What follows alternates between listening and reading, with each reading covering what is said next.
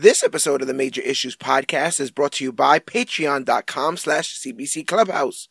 Comic Book Click is on Patreon, guys. For as little as 10 cents a day or $3 a month, not only can you help keep the lights on here at Comic Book Click headquarters, but your donation gives you access to exclusive content like CBC commentaries, polls where you can choose what content we cover next, and special behind the scenes footage of things here at Comic Book Click. Visit patreon.com slash CBC Clubhouse today and become a Patreon. And remember, you, yes, you, are worthy.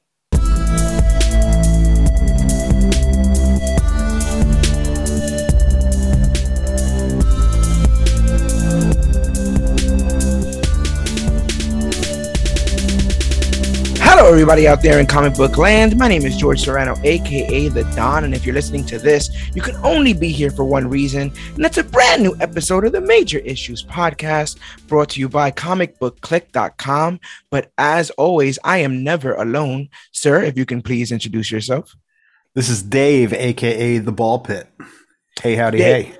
Dave, aka the Ball Pit. I've hit the in case of emergency break glass button, a man of many podcasts, especially one that I am a part of every single Tuesday. On occasion, we have special episodes during the weekend and even on some Mondays. Um, the Department of the Nerds podcast, which should be linked inside the show notes for today's episode. And on that uh, podcast, we talk about some of the latest, greatest things to come to geekdom and fandom in general. But what we're constantly doing is we're constantly anticipating stuff, which makes a lot of sense because that's what we'll be doing majority of this episode here today. In 2020, I remember when an entire slate of films was announced from every comic book um, movie distributor out there, and we all got excited. And one by one, they all got canceled or moved or delayed or fell off the face of the earth. It was a Um, mess. Even last year, you know, even last year there was debates about whether or not films were going to go straight to streaming, you know, how theaters were going to operate with the oncoming pandemic. Um, and then Spider-Man happened and made everybody a bunch of money. And now they don't care really about whether or not people are going to the theaters.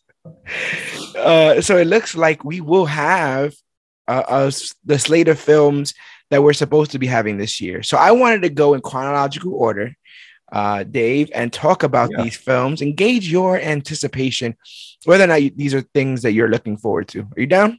I'm down. Let's go. Well, the we got to start off with what's going to be coming the soonest, and it's probably the one I'm the most excited for: the Batman, uh, March fourth, 2022. Uh, the film's being directed by Matt Reeves, who wrote the screenplay with Peter Craig. It stars Robert Pattinson as Bruce Wayne, Zoe Kravitz, Paul Dano, Jeffrey Wright, John Turturro, Peter Sarsgaard, Andy Serkis, and Colin Farrell. Set in his second year of crime fighting, this film seems Batman undercover corruption in Gotham City while pursuing the Riddler, a serial killer who targets Gotham's elite. So I thought you were going to start off with Morbius and kind of throw a throw a little joke out there because it was supposed to already have been out by now. Yeah, and we should we should have already been talking about it. It it threw everyone for a loop. And to be honest, the the April first, like they it still it still has me thinking like, did they not make this movie? Is it one of those cases where the dog ate their homework and they just keep moving the date, hoping that they can make it in time? And we'll we'll dive more into to why I think that movie was delayed when we get to it. Uh, Okay. For the April movie, but uh, no, the Batman and it, is it really? Is that the first one that's coming out? Technically, yeah. Chronologically the speaking, hell? the Batman. Yep. Damn. Okay, I thought we had something coming out in February, but I guess not. Mm-mm. Um, there's nothing up. Well, I have gone on record multiple times saying this. I even have a wager with one of our compadres on the Department of Nerds podcast uh, yep. that, in my honest opinion, this is going to be the greatest live action Batman movie we have ever seen. Now, to caveat that, this is not going to be the greatest live action Batman. I did not say that because I know who my pick is based on comic book accuracy, based on what I feel he was supposed to be, and that was Ben Affleck. Right. And Right. I hate how they treated him because he was miserable. And he said, I saw an interview uh, about Ben. He uh, on the set of the Flash, he was like, you know, I really enjoyed coming back to this character and how things went this time. Yeah, It was nice to revisit that. right. Um, but as far as Robert Pattinson goes, I think he's going to do a great job. I saw a uh, a little comment from Christian Bale where Mhm. he said that everybody doubted Heath Ledger. Every single person doubted Heath Ledger, and he was one of the greatest comic book villains to hit the live screen. And in my opinion, tied for first place to play the Joker in all aspects. Right. Him and Um, Jared Leto, right? Stop. we'll get to Leto in a bit, actually. him, him, him, and old Jack Nicholson. Jackie Um, Nicholson.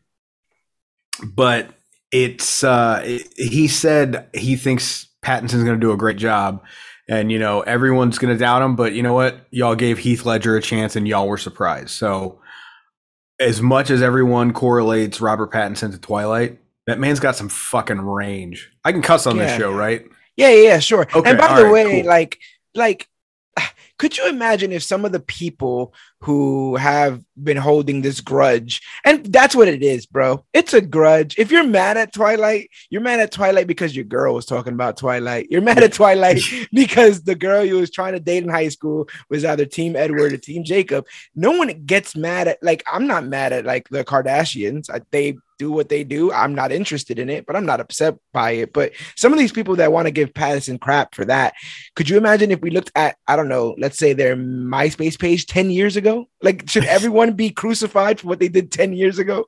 I don't God I, think hope so. not not it's not fair. I don't think it's fair uh for my boy here. And he's been getting almost nothing but but slack, right? They, oh, he's oh not 100% working out, and oh, th- he doesn't look like him, and oh, he does, doesn't seem like he's being serious in these interviews. And it's like, I n- none of this pre um production stuff, like none of the stuff before we end up seeing the film, really matters. It's a Batman film; it'll sell on its own, and I think he knows that, which is why he's kind of being almost antagonistic in interviews. You know what I'm saying? Like he's like, "What?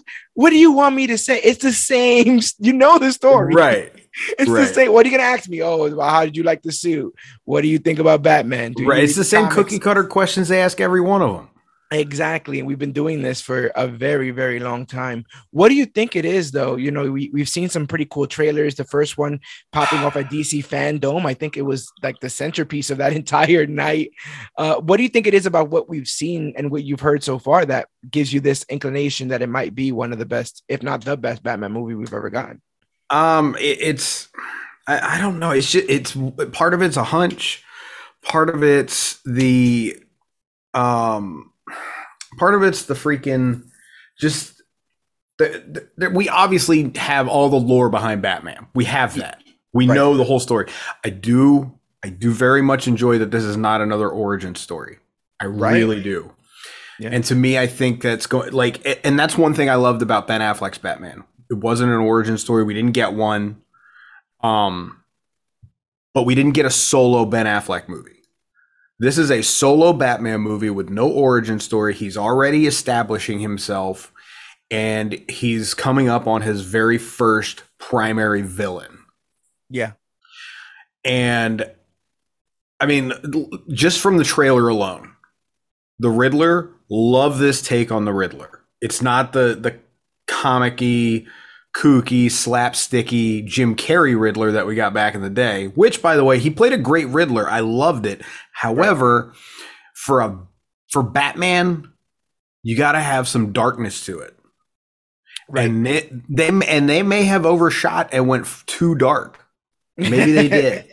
right, right, but right. I do like this as a change of pace because the Riddler in 1997, I think it was 96 or 97, he was yeah.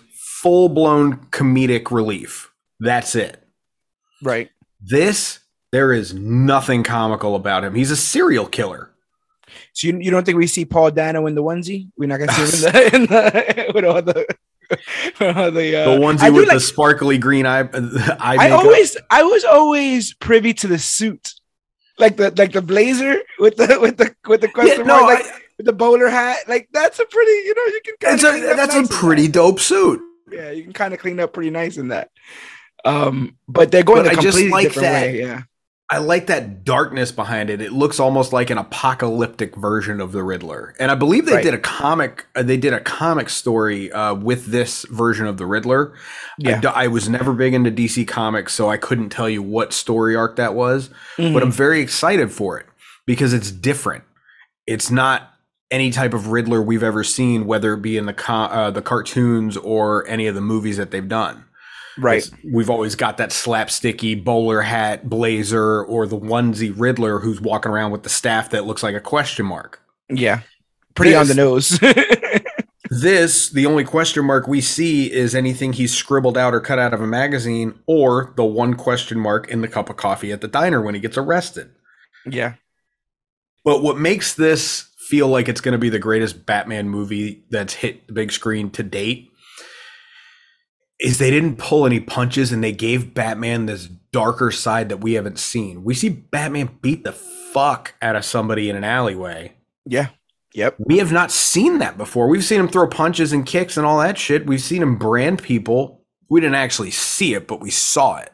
Right. You know, and even with that- the branding, we're led to believe that that's from year that's after years of doing Yeah. things the right way. Like Yeah, that was after 20 years of it.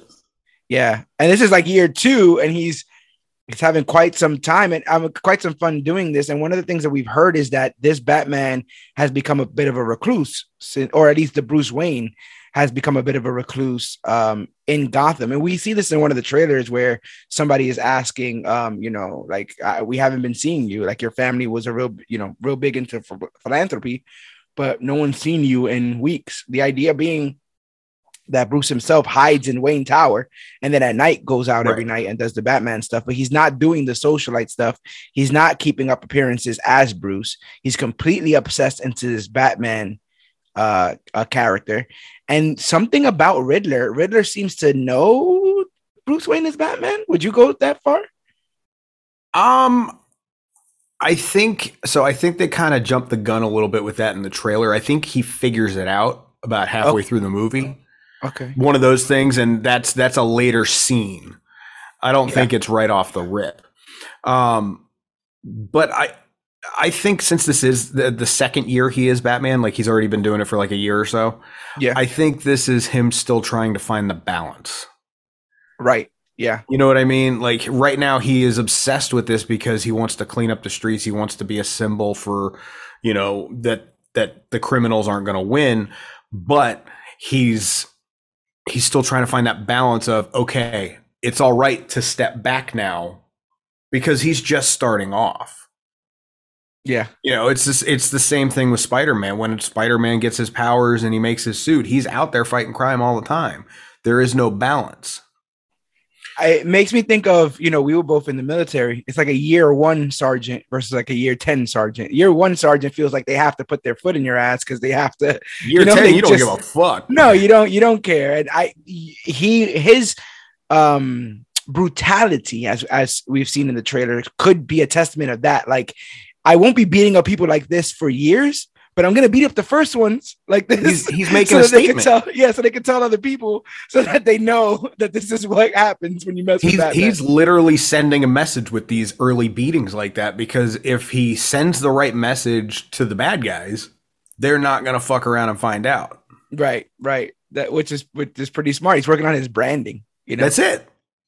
What do you think yeah, about you- some of these other other? uh What do you think about some of this other cast? Zoe Kravitz. Jeffrey Look, I'm going to be honest with you. Zoe Kravitz, I think, is a good pick for Catwoman. I'm very anxious to see how she does. Uh, we've Mhm. had a couple of Catwomen through our, our, our lifetime.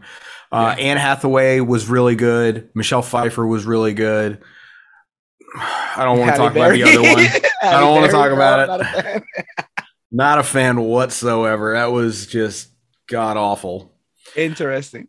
But I think she's going to do a good job from what I've seen. Um, very curious to see how she's portrayed in the movie um, and how much screen time she's got. Because this is Okay. a movie about Batman. This is Right. not a cat, Bat, Batman Catwoman movie. This is a Batman movie. So if it ends up being 50 50, then they missed the mark. Right. Um, Which now I would argue happened in the in the past a lot of the times. It I feel did. like- it happened. It happened in uh, Dark Knight Rises. Anne yeah. Hathaway was a major plot point in that movie, and I'm not against it, but it took away from it being a Batman movie. Yeah, even if you go to like Batman and Robin, like they have to introduce Bane, they have to introduce Poison Ivy, and they have to introduce Mister Freeze and And and, Batgirl. Yeah, all that stuff.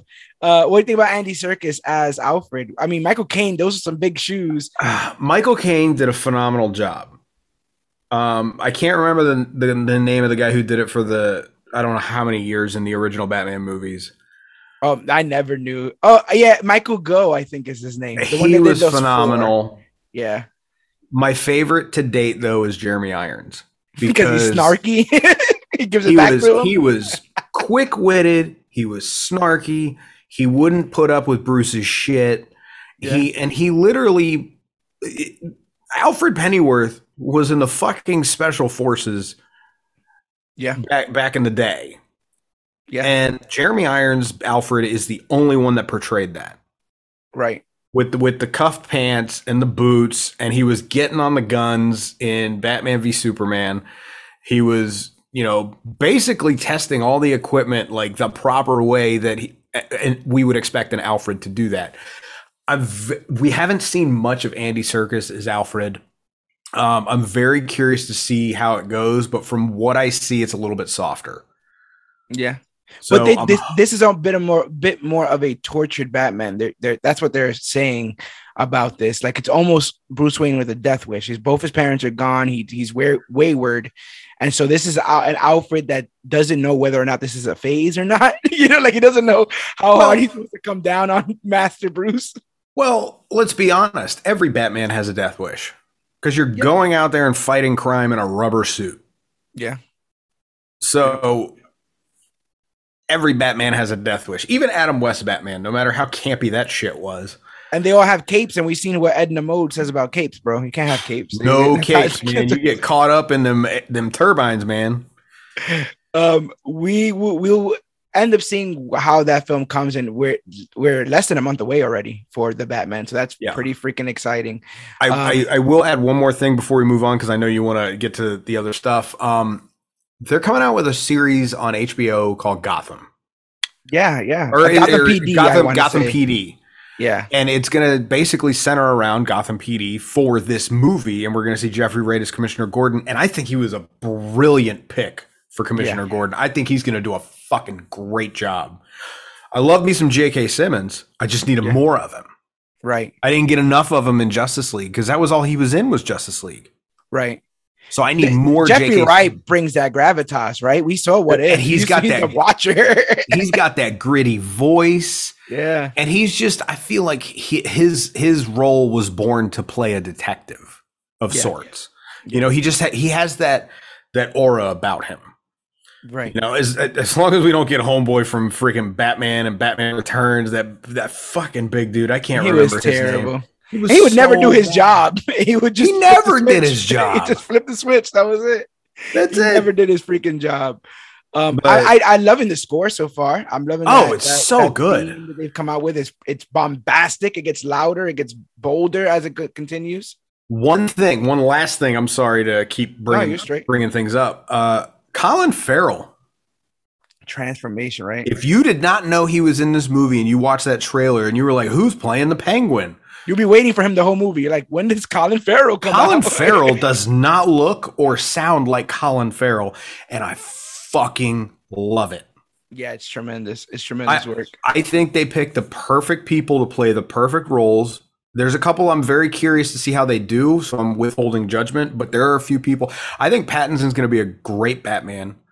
Um, I think, and I still, I honestly, with with what we've seen as far as the action sequences, and we've seen some of the darkness, darker side of this movie, and we've seen the grit that this movie's going to bring in the two trailers that we've gotten. I really think that this is going to be the greatest Batman movie we've seen to date. um you i i just had a moment here and it made me like outrageously sad um because i thought about you know there was initially when this was announced the idea of a movie called the batman it was an, an enticement to ben affleck the, the way they got him to play batman in bvs was with this idea that he would eventually produce and direct his own batman film right Yep. produce and direct his own batman film and so this film the batman was supposed to be his film Mhm. which pot like there's a world in the multiverse of worlds, right? There's a world in which he's still in this and he acts opposite Colin Farrell for the first time since Daredevil. where Oh, where I they were opposite each that. other. Oh, I forgot about that. That would have been so cool. You want to talk about oh. superhero Oh. redemption? Colin Farrell. After this, I'll never, I'll never talk about Bullseye again because he'll be such He a was great so penguin. bad. and he would keep pointing to his head. I'm like, why did you do that to yourself? So bro? bad. Why? What Work on the your branding. Work on your branding, bro. you don't God, have to put it on your forehead. so fucking bad. Speaking of so fucking bad, Oh, we go God. from a Batman to a bat man, bat slash man. In Morbius, April 1st, directed by Daniel Espinosa, written by Matt Sazama and Burke Sharpless, and it stars uh, Jared Leto as Michael Morbius alongside Matt Smith, Adria Arjona, Jared Harris, Al Madrigal, and Tyrese Gibson. I forgot Tyrese was in this. Tyrese Gibson. Uh, in the film, Morbius becomes a vampire after attempting to cure himself of a rare blood disease. I don't know, bro. I don't know. Um, What's left to be said about this damn thing? It's an well, yeah. We talked about it on the Department of Nerds podcast. I don't know how many fucking times now because of all the delays. It was it's the Black Widow effect. We Yeah. had fucking four preview episodes for that fucking movie, and then it came out, and it was like, well, you know, you could have just released it back then Right, right. because making us wait that long, it killed the hype. Um, so before you get in on your theory, Yes, we were told by Sony that the reason why this moved from April, from January 28th to April 1st was because it wanted to make sure that there was no movies in the way, Sony, you know, sponsored movies in the way, so that Spider-Man can make more money. That's the that's the that and plus COVID. Those two things are the yeah. reason why They, they, they tried to throw out Unicron and the Transformer character. That Yeah, yeah, was- the Unicron. They don't they don't want people to go see Morbius, but they want people to keep flocking to go see Spider-Man because you can only Man, catch stop uh, COVID watching Morbius, but you can't w- catch COVID watching Yeah. Spider-Man. And these dumb motherfuckers, man. And and Sony, you know, you do a lot of great things, but then you do a lot of dumb shit like this. You know, you you, you canceled Morbius and pushed it to April. And what did you do? You put the worst thing back in theaters. Venom, mm-hmm. let there be carnage. You put that back in theaters. Why? That movie ain't gonna make another dollar. no man, You know, squeeze it dry. You got all to get out of that movie. right. and and honestly and honestly it, stop bullshitting us y'all saw what spider-man did opening weekend you got andrew fucking garfield to show up in your movie that's what you're doing so you can make it worthy of going to see in theaters stop bullshitting us you brought them back for some reshoots. You brought in andrew garfield for a fucking either end final act scene or post-credit scene. Like don't don't fuck with us. We know what you're doing. You ain't slick.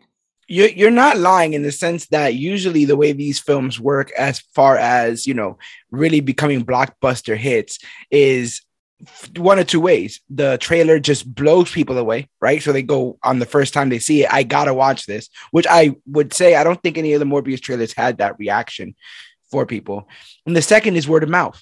The second is if I go and see it, right? And if I see Andrew in it, then I would come out and be like, yo, bro, you got to see Morbius. It would have to be something of Andrew's level, right? Like, what else can they No. show this that would be worth? I would when I saw the second trailer when we first got to actually see him transform into Morbius, that's what hooked me because it looked good. Yeah, he looks good. And the mo- awesome. the movie itself actually like based on the two trailers I've seen, the movie itself actually looks good. Yeah. But this is where I'm fucking confused, pissed off, and I need answers. yeah, it- This is this is before Andrew Garfield being in the movie, and I'm calling it right now. I'm gonna mark my words on your podcast. Yeah. I'm calling. Andrew Garfield will be in this movie. If not, I will make a public apology, not recorded. I will look at my door and say, "I'm sorry, door." there you go. I'm not man. gonna fucking apologize to anybody because that's my opinion. I, you gotta apologize to Jared Leto. Uh, Fuck Jared Leto, that We'll creepy ass son of a bitch. I still gotta return those condoms that he sent me. Oh my god. Absolutely ridiculous. So wait, we were just talking about superhero redemption. You know, Well- Leto does this, and then he does. I, know- I got a thing I'm pissed off about. Go ahead, brother. This movie has a character in it from Tom Holland's Spider-Man movies. This is true. Adrian Toombs, played by Michael Keaton, aka the Vulture from Spider-Man Homecoming. Yep. He is in California, in prison. But the third trailer there, Morbius, he made a reference to Venom. Yes, Now, he did. Venom did not exist in Tom Holland's Spider-Man universe That's until No true. Way Home, Right. which technically still doesn't exist because nobody knows the fucking symbiote's there. Exactly. So, my question is this Where does this movie take place? What universe? hmm And are we getting Tom Hardy's Venom? Or is this Topher Grace's Venom? And Adrian Toombs, is this is this literally the Adrian Toombs of that universe from the multiverse? Because this does not make sense because they have literally two different timelines in one movie, which is doable if you do it right on screen. But I know Sony and they are professionals at doing one thing, and that's fucking up a movie that can be great. yeah, fucking up the potential. I, I have the same questions. It was something that we were constantly talking about on the Department of the Nerds podcast. Like, where does this sit in all of that? And to me, it doesn't really make sense. And the the worst part about it is when you hit a when you hit a wall like this of logic, all that can be said is, well, we'll have to see how it plays out. And usually with Marvel, they, they'll they'll get it to make sense. They'll get it to get where it got to go. But Sony, I don't trust them. Do I don't that. trust Sony one bit. Marvel's got to have a hand in this because there are three different timelines in this movie.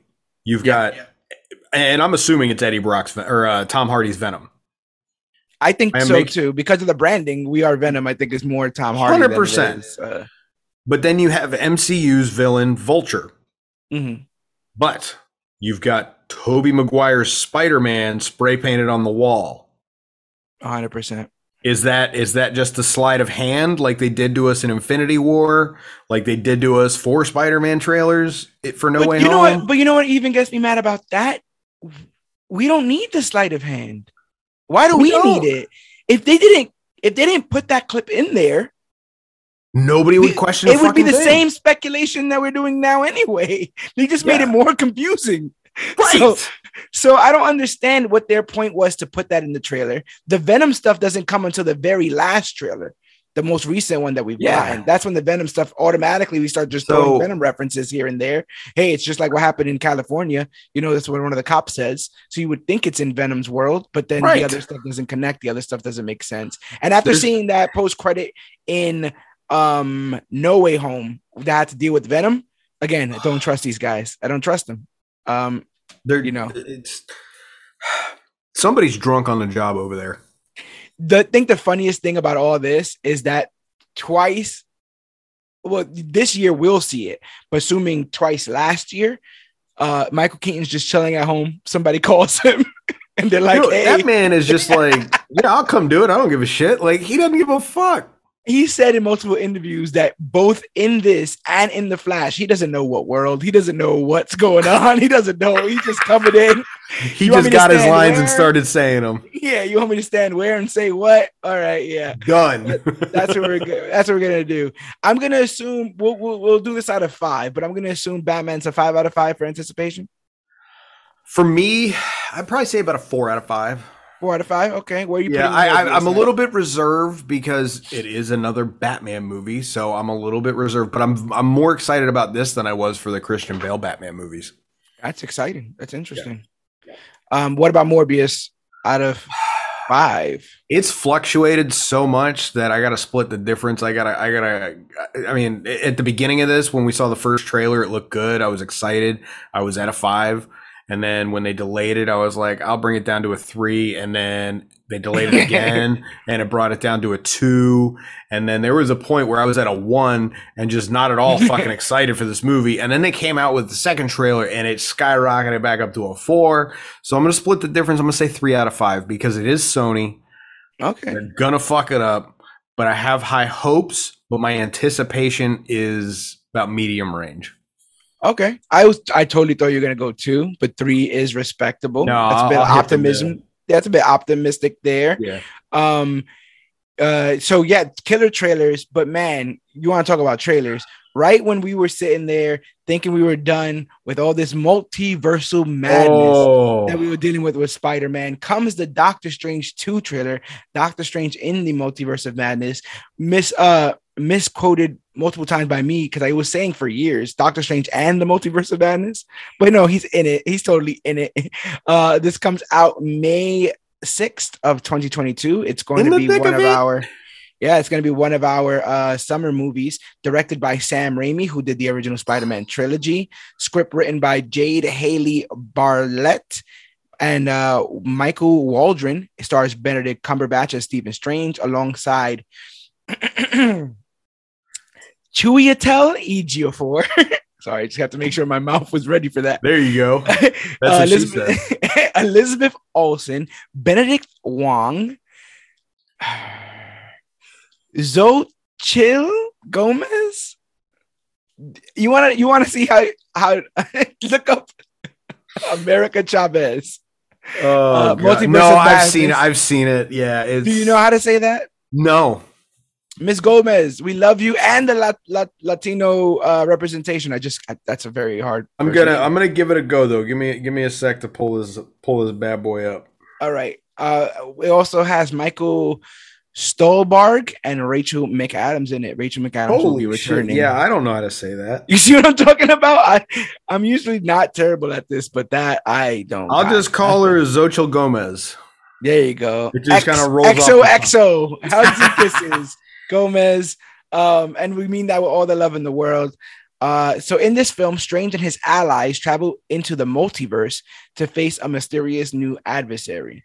Now, even in the trailer, they didn't really show us the scope that this multiversal, you know, uh, war. Kinda, they did. Well, I mean, in the sense that like we saw like other sanctums, but we didn't see other worlds technically. Like that would have been giving too much away, probably. You know, showing any other kind of Earth, any other kind of Avengers, any other kind of. That's We fair. see another. We see another Strange. We You know, which was pretty exciting. Stra- Strange Supreme. Strange Supreme, and I am hearing rumors that that is a bit of a red herring in the sense that you see Strange Supreme and you automatically assume that the biggest threat to the multiverse is himself. What if? What if? Rumors are though that they're still sticking by Wanda being the true villain of this film. That's the rumor. It's still Wanda. It actually makes sense that it would be Wanda, that it would still be Wanda. Um, we didn't get any kind of um, uh, conclusion to the fact that she thinks her children are lost in the multiverse. She believes that her children are still alive and crying out for help for her. That's where we left things at the end of WandaVision. She's looking through the dark hold and she believes that something has taken taken them. Now, these are not real children. So she will be scouring the multiverse using dark magic to do so, dangerous dark magic to do so, finding children that don't really exist. And Strange is going to have to try to talk her off this ledge. And when he tells her that her kids ain't, ain't real, you know, it's like saying your, you know, your online relationship ain't real. Like it's real to me. Like what you mean to say you're real? This is mine. Pro wrestling ain't real. yeah what you talking about so i think that it, i think that that can still totally happen uh what do you think do you think it is wanda do you think it's back to strange supreme I so there's a lot to unpack with this movie. This movie's supposed to be upwards of three hours long. Yes We're supposed to get a metric fuck ton of cameos in this movie. they just did reshoots they just tied up reshoots not too long Oh, ago for yeah, a movie oh, yeah. that is coming out like in They're a blaming. COVID, but we know they got Hugh Jackman's ass up in there. they were like whoa people really like that three spider-man thing uh how often can we do that can we do Like that? honestly, well, this All whole the time. phase in the MCU is going to be nothing but multiversal stuff. So they're going to be doing this for quite a while. That's so But- interesting Ah, so they're literally if, if the trailer's bullshit, then we don't know what to expect. right But I don't think it is. I think the trailer is uh, is pretty much accurate. I, I I don't think they would have gone through the trouble of making a live action Strange Supreme. Mhm. Um, I really don't because, I mean, let's be real. Do you know how how big of a pop he got? it was a big pop You know what I'm saying? Like that was a massive pop for Strange Supreme, and it, I But honestly I wonder what if- what if Strange Supreme is the is the Doc Ock of this trailer. Remember how hyped we were for Doc Ock, but Doc Ock was obviously not the biggest thing in that film, but it was the breadcrumb Ah. that they can give us so that we can shut the hell up and stop and stop. No, I think I think he's I don't think he's going to be the biggest thing in there, but I don't think he's going to be the smallest either. I think he's going to be a big player in the movie, just not the player in the movie. okay. Um, I would I would not disagree. I've heard I've heard I heard maybe a year ago after WandaVision uh, Mhm. that that uh, Scarlet Witch or yeah Scarlet Witch is going to be the villain, but then you see in the trailer doesn't look that way. No, But He's then you coming to her see in, help. you see in the trailer later on you see her fingers turning black like Agatha, hmm and you see that little bit of dark magic coming out. Um, I honestly, there's a lot of M's in the title of this movie, so Mephisto confirmed. Um, but, but, if you turn your M's upside down, we got a Wanda thing going stop on. it. You got to set it to W for Wumbo, bro. I, I honestly feel, I honestly feel that this is going to be a movie that is going to leave us with a cliffhanger, an Infinity War level cliffhanger. Interesting. Who, what re- picks what picks that back up? You think what? It's a, it's an alley oop to what film you you believe? WandaVision season two. Oh no, they're not doing a season two on that. Uh, it's mm, Ant Man, Loki. either Loki season two or Ant Man Quantumania. okay. Because we all know Kang the Conqueror is the big baddie in uh, Ant Man 3, and Kang, aka the uh, uh, oh, He Who Remains, Yeah. Is the main main person in Loki season one. And if you look at the trailer where Strange Supreme is, that looks like Kang's office. With the cracks and stuff. Yeah, like it looks like they are up in the fucking center of all the fucking universe. And dude, I, I there's just so much that we don't know about this movie. Right. I honestly though, as long as we get a Bruce Campbell cameo, I'm happy. Is there something you're looking for in this besides what you believe to be confirmed? Is there what would make your day with this? Not to What set would- that, not to set it too high, but you know what I'm saying. What Like- would make my day with this is Yeah. if there's a lot that can make my day with this movie. Um, just with the cameos alone. Cameos I want to see, Deadpool. Ah, that Uh, would make I my, yeah, that would make my day. I want to see Chris Evans as the Human Torch and as Captain Hydra. I want to see I want to see Wesley Snipes as Blade.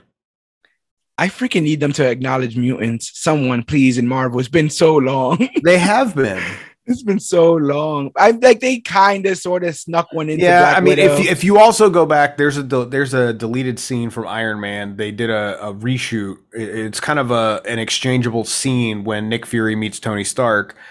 He even says in there mutants, people who crawl on walls, literally Ah. talking about Spider Man and the X Men. Um, but because they didn't own the rights back in 2008, they switched it to uh, what they switched it to. I can't remember exactly what he said, but they're they're getting more towards that, and I think the mutants are going to come out in Ant Man Quantumania. I think that's when they're going to start talking about them. Um, but with Multiverse of Madness, it, it's just the the cameos alone have me hooked. I mean, it's a Doctor Strange movie. Doctor Strange one was fucking fantastic. You it was, and it feels like forever ago since since it. It was 2016. It's Yeah. been it's been six years. That's a long time for sequel. Um, but you also got to think, you know, take away 2020, we'll call it five years. You also got to think they had to do the two big Avenger movies.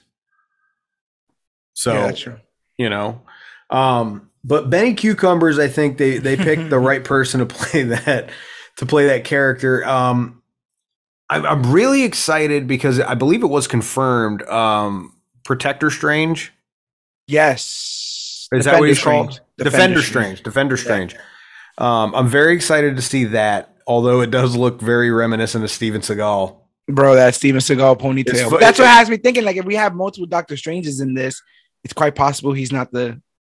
It's possible. It really is. Who Um, knows? Who the fuck? but this is it's it's almost a three hour movie. Anything can honestly happen. But will they kill Wanda? no, they're not going to kill Wanda. No, There's if no she way. gets rehab, she just gets rehabbed. There's no way she goes for broke. There's She just no. goes full, blowing She's- people up like a dark.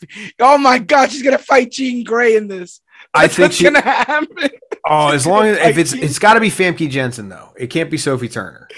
But I just want two redheads yelling with their hands open towards each other, and not no one's doing anything. It's just them yelling. Well, we got to see we got to see pre uh, pre effects. We got to see green screen footage yeah, yeah. where they're I- just literally just waving their fingers around like a bunch of idiots, and you don't see any magic.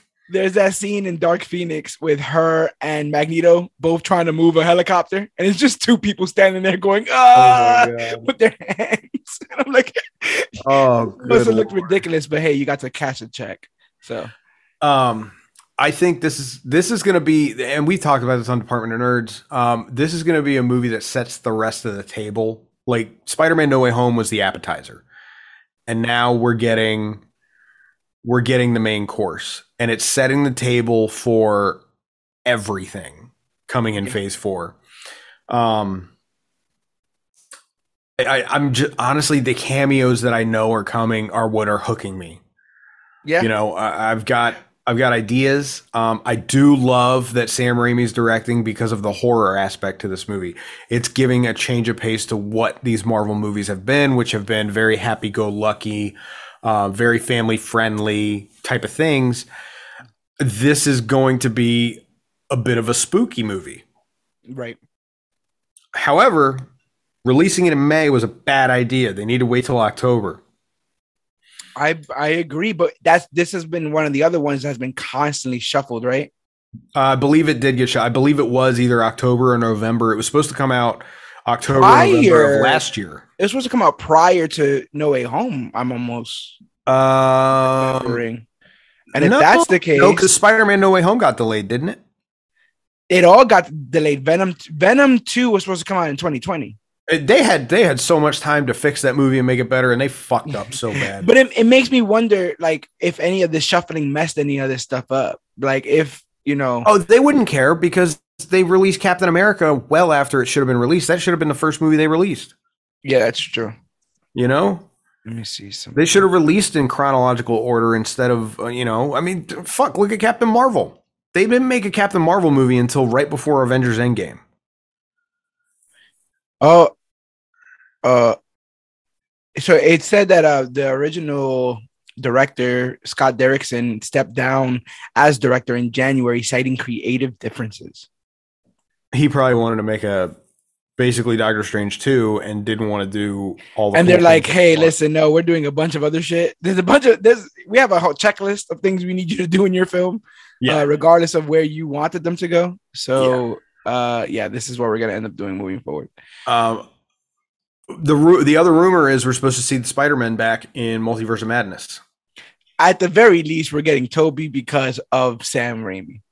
Oh, That's my guess. percent. That's my Thousand guess. percent.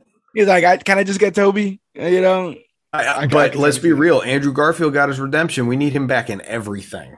yeah. But he may be doing Morbius. Maybe they're just gonna drop Spider Man off in all these different films and stuff. be interesting. How many stars, brother? uh, four point five, my man. I gotta be This honest. Four point five. Higher than the Batman. It is.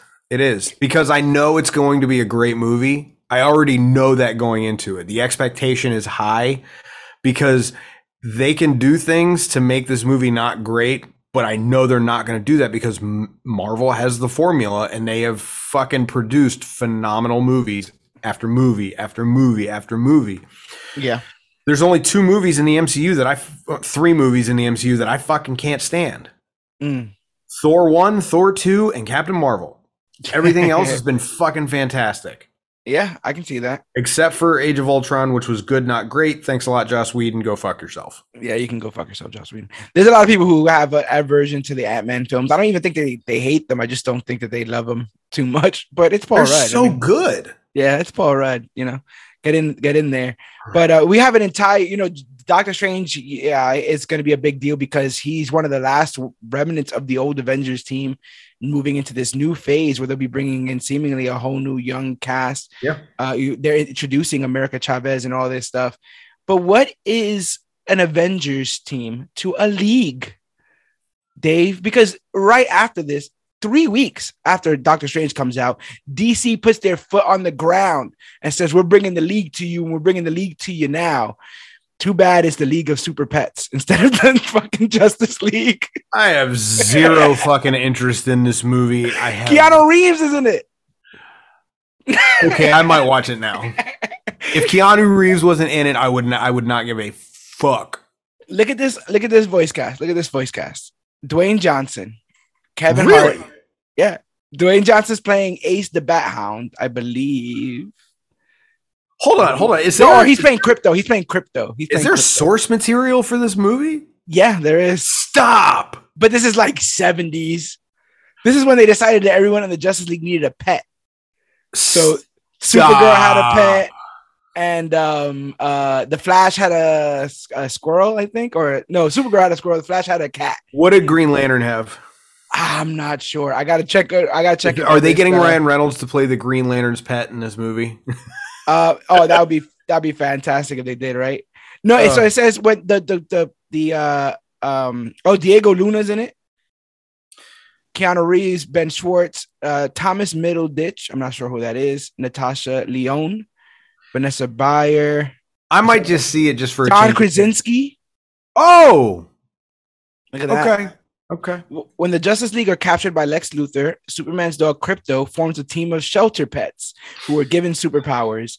A hound named Ace, I think that's Kevin Hart, who and that's that's Ace is Batman's dog, Ace the, the Bat Hound, um, who becomes super strong and indestructible. A pig named PB who can grow to giant size.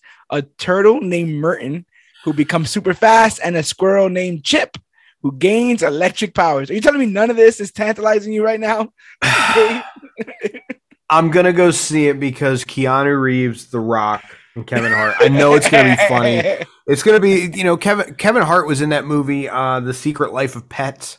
Yeah. I enjoyed that. It made me laugh, but it's a kids movie, so like I didn't. It wasn't something that's on my bucket list. I have to see, but I'll go. I'll I'll go show some support because I. f- It's an animated movie, so they can't fuck this up. Yeah. It'd be weird if it was live action animals, like if they were trying to go that Oh, route. that would be so weird. But Yeah. I, they. zero? Are you gonna give it a one?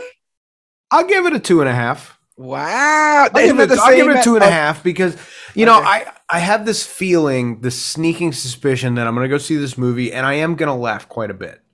You know, it's going to be one of those movies where you know I'm going to go see it because I am a comic fan. I'm going to go see it because it's one of those movies that no, I normally wouldn't go see it, so I'm going to change. I'm going to cleanse the palate a little bit because after this we have another Marvel movie coming out. Yes, we do. Um, I'm going to see this because it, it's a change of pace for what I'm used to. So I'm going to be watching a lot of superhero stuff this year, but this is the lighthearted side of it all, as opposed to already the first three movies of the year are dark and gritty with Morbius, the Batman, and Doctor Strange in the Multiverse of Madness. Mhm. So then after that, we go to another one that's got a very dark storyline if you know the comics, but we'll get to that in a minute. So I'll give it a 2.5. I'm I'm I think it'll be a good movie. It'll be family friendly. Uh, it's not my cup of tea, but it's a change of pace. So I'll I'll go get a few laughs in. I'll pay my eleven dollars, get some nachos and a beer, and you know it'll be a nice little Sunday for me. Yeah. I'm surprised Warner Brothers does, doesn't go to the animated movie well more often. I feel like a lot of this stuff works Their for their animated movies for DC are so fucking great. right. they they figured out the formula for that, which was guess what? I'm gonna turn this comic book into a fucking movie, Yeah. and they go panel for panel and just make a scene from it. But they can't do that with the live action movie because they're idiots. So yeah, they're behind. They, they, like I said, they're behind the ball, and then they decide to green light stuff like this. So it's like, what are you, what are you, what are you doing? Like, what are you, what are you trying to do here? But it's about course correction, Dave. It's about course correction because a long time ago there was two films, like you said, they weren't that high regarded. Thor, Thor: The Dark World, not a lot of fans, you know. Then Thor Ragnarok came out and kind of sort of changed the script. It changed the script for me. Um, Taika Waititi it Oh, has man. my flavor of comedy. It's it's I, I love what what we do in the shadows, like both the movie and the television show, and it's all Taika Waititi's kind of humor. And then we got Ragnarok, which, to be fair, those who were fans of the first two Thor don't dig Ragnarok. So there's, there, you know, it's a polarizing. That's because they're idiots and they don't like Oh good movies. God. it's definitely polarizing. But Taika is back. He'll be doing Thor: Love and Thunder, which comes out in July of uh, 2022. July My birthday 8th. weekend. That's absolutely fantastic. Uh, so Taika co-wrote the screenplay with Jennifer Kaytin Robinson. Uh, it stars Chris Hemsworth as Thor, uh, alongside Tessa Thompson, who will be returning as Valkyrie. Natalie Portman is Jane Foster. Christian Bale will be playing uh, Thor, the God Butcher. Gore, not Thor. Did I say Thor? Gore, the God Butcher. I'm because I'm reading ahead. Jaimie Alexander, who plays Sif, um, and then also listed as part of the cast is all the Guardians.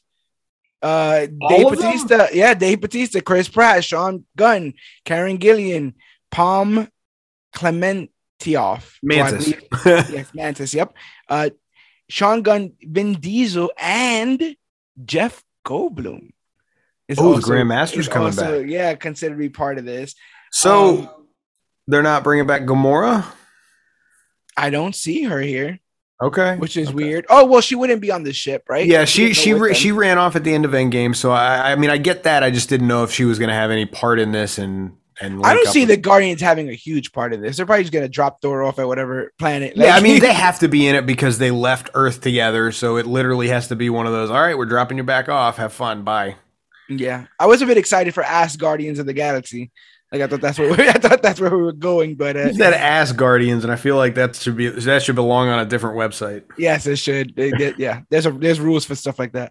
but but um wha- what are you thinking bro thor love and thunder gore uh seemingly mighty uh mighty thor with jane foster possibly you know taking off here maybe we even get a um horse face guy what's his name Beta Ray Bill oh man, I need me some Beta Ray Bill. that really man do. looks like a monster that face that like Beta Ray face. Bill needs to be live action in these fucking movies ASAP Right. as possible. Taika Waititi, if you're listening to this, please make it happen. Uh, I say that because Tony Dalton fucking looks at your tweets, so hey bro hey get him in here taika you know what I'm This is his saying. man. Um, I'm very excited for this. Um, I'm very excited. I, again long, huge- long hair thor again it looks like I am a huge fan of Thor. You know this. yeah Um, he's one of my backgrounds on my on my setup here. I've got I've got a miniaturized version of Stormbreaker up up there, as you can see. I, I Damn was right. I was bro Thor from Endgame for Halloween. right Um, he's just he's a very relatable character, even though he is a demigod. Um, because he feels the same emotions that we do, and you see all the loss he goes through, and you see how he tries to climb back out of that hole. And it, it Thor for me is the absolute picture perfect embodiment of mental health in the MCU because you see him suffer through so much loss and you see him overcome it. yeah And we're going to see more of it in Thor 4. Right Um, I'll tell you right now, my anticipation for this is five out of five.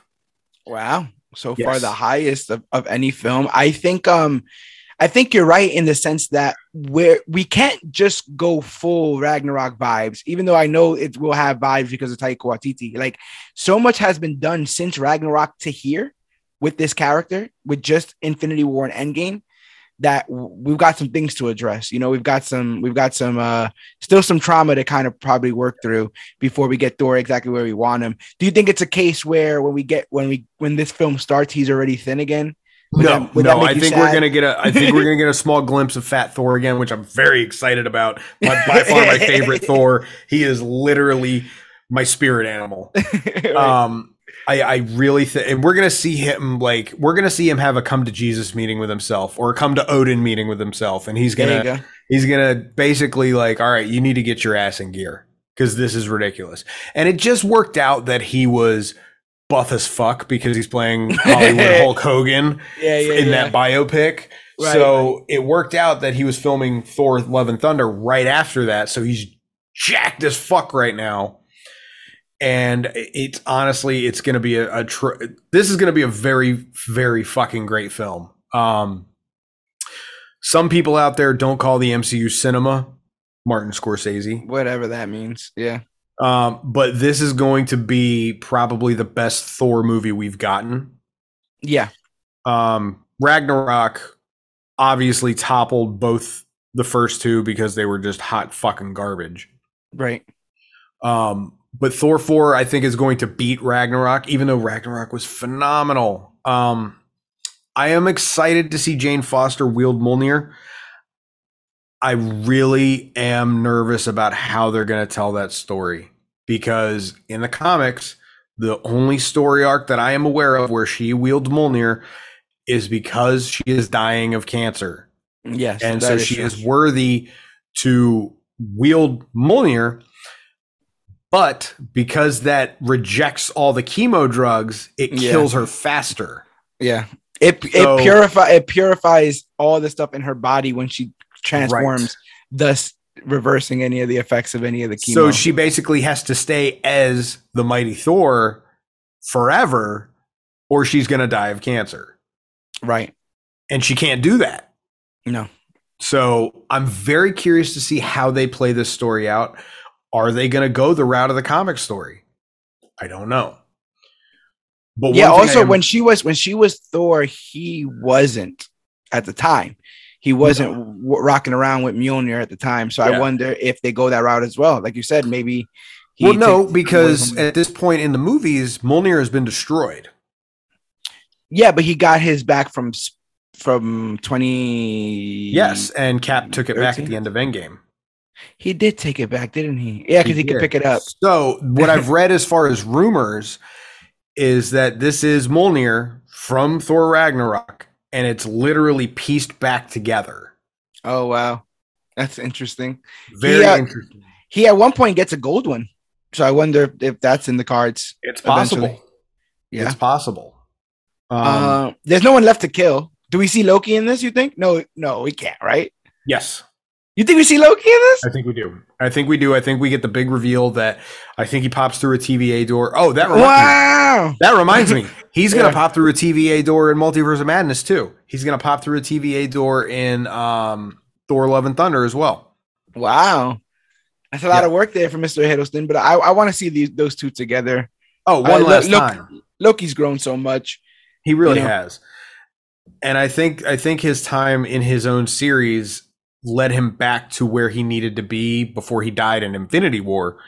So I think when Thor sees him, he's going to wonder what the fuck's going on. He's going to explain it all to him, and he's not going to believe it, but he's going to accept it because he got his brother back.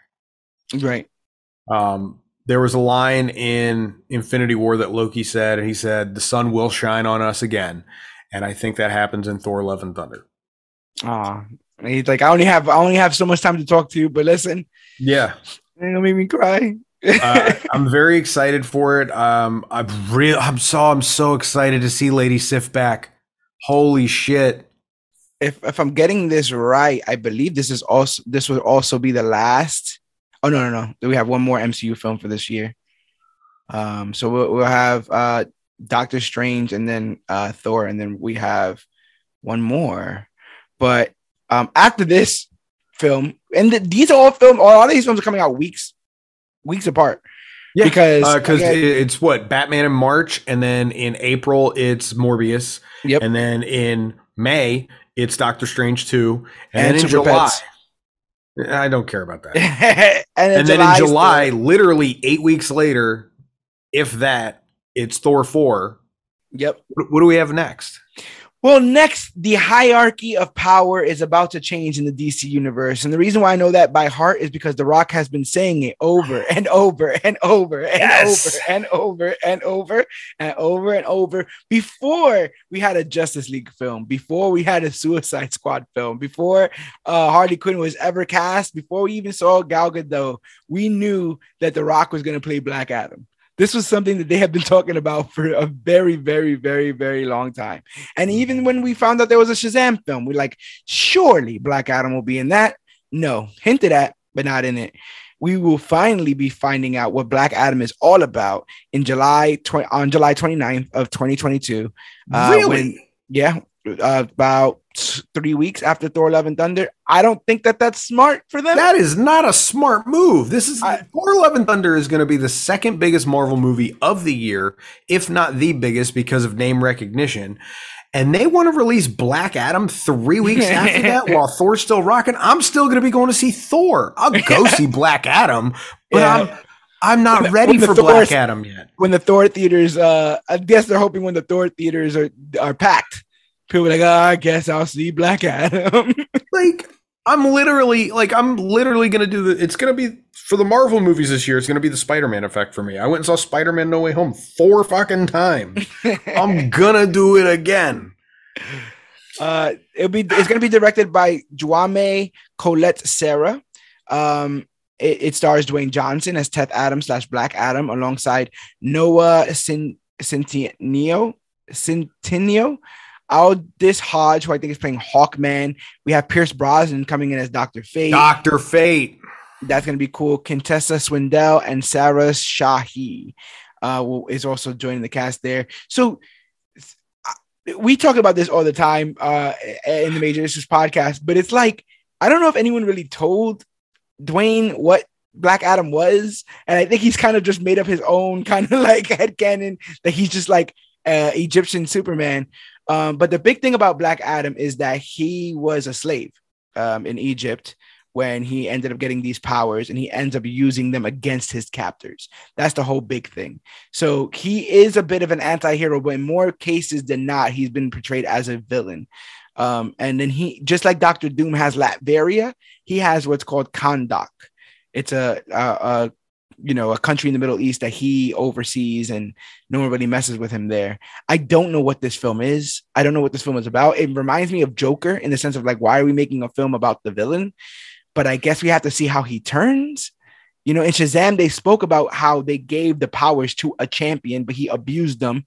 And there's almost a there you see a hooded figure with the Shazam logo, aka Black Adam, in that flashback, but they never allude to it. So maybe this is what's going to happen here. I just don't know who this is for, and I'm, I guess they're just hoping that The Rock is enough of a of a name to to get everybody in for this. Well, not even just him. Pierce Brosnan. That's James Yeah. fucking Bond. Yeah, Um, uh, we're getting a lot of characters in this movie, and that's what worries me. Because Yeah. we're getting a lot of characters that we have talked about on Department of Nerds. We literally just had this conversation the other day when we were talking about Peacemaker. What about the B list characters? And Right. here we are with a movie coming out this summer with one, two, three, four, five, six B list characters in one movie. right. Yeah. So Yep. And they'll do nothing between now and then to introduce us or get us warm to any of those characters. not because we saw what happened with Suicide Squad, right? They didn't care to educate us on any of what's going on. not a fucking thing. So yeah, man. Like I and I, I'm big wrestling fan. Love Dwayne Dwayne Johnson. Like I want this to work. Um, they did a that little teaser, remember? Where Mhm. people come up on him with guns and he just grabs one of the guys and smokes him out, like just electrocutes him till he's smoldering. Looks edgy, looks cool. I don't think The Rock would be anything in anything that makes him look too stupid. Does that make sense? Well, Like, where he's at now. Because even Jumanji, that's silly. no, not I even that. like- I mean, I was thinking about the Tooth Fairy. Oh yeah, but that's when he had to take roles, right? Where he, where he was doing that, and you know, we already are. I mean, we're, it's already exciting because this looks like it'll be in a desert, so it'll be like one of the one of like two movies that The Rock's ever done that's not in a jungle of some sort, where he's not running in the jungle Well, no, because then you got you got um uh what was it, San Andreas, and then you've got Skyscraper, which were both just awful movies. California has deserts though. He was. I mean, oh yeah, not. I mean, he was near a desert, I guess we can say. I'll tell you I what, mean- though, the movie theaters were deserted. yeah, his biggest his his his biggest um claim to fame, Dwayne, about this film is that he uh he didn't want any padding in his suit. Do you hear about this? because he's big as fuck. Yeah. Uh his whole thing was that I will get in the shape that I need and I want I want this suit to be the most physically intimidating like like you see arteries through the suit like he just looks like a like, a- like a so I'm excited to see what that reveal will be but Yeah. again again like this don't mean nothing to me you need to give me Black Adam and Peacemaker on the same in the same shot Bro, I John cannot Cena and The I can't- Rock I can't deal with a Cena Rock 3. I can't.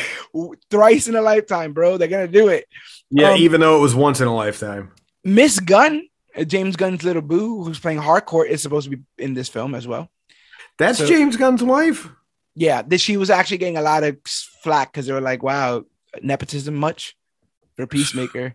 Good for Okay. him. And like it's his, it's it's it's his movie. By the way, if you're looking at her and you're going nepotism much, you haven't been paying attention as he snuck Sean Gunn, his brother, in almost In every single film everything. that he's ever done. But a hot blonde, yeah, she's the one you wanna, she's the one you want to single out. Man, you, fuck bro. everybody. That she's she's good in that role. Leave her alone. hundred percent. So where where you sitting on Black Adam, bro? Where, where the stars aligning? Uh, it's a DC movie. It's Warner Brothers. It's not being made by anybody I know. I'm sitting at about a 3.5 for anticipation. It's going to be Okay. good. I'm sure it's going to be good because Shazam hit me out of nowhere. Like, I didn't expect much from it, but that was a really good movie. And I really feel like this is going to be a really good movie. And it's going to be one of the few saving graces of the DCEU. Yeah, I just need to know how they're tying it all in together. And the one thing I'm worried about is all the hero names or villain names that are in this movie. There's a lot of characters. do you think this has the chance to be better than Shazam? No, No. Okay. no. Shazam was different. It was new. It was a change. This is sort of similar. So it's a continuation because they are building to a Shazam Black Adam showdown. We know that. That's not a secret. Yeah, it'd be absolutely ridiculous. It'd be like If- doing a Joker do two that- in a universe that there's no Batman. if they don't do that, it's they fucked up yet again. yep. But at the same time, I wouldn't be surprised. Yeah. But honestly, this this it's gonna be a good movie. I'm gonna go see it. I'm gonna enjoy it. Um, I'm anticipating three and a half stars, but I feel like I'm gonna give it a little bit more once I see it. I just I have to see it. Yeah. Yeah. And I guess And I, it I went into Shazam with the same mindset. You know, I I ex- I saw the trailers. It looked good. Had a good a lot of good named actors in there. You know, Mark Strong is one of my favorite actors of all time. amazing. Um, it's just you know, is it going to be good? Because it's a DC movie. You have an expectation for it to be awful, like everything they do.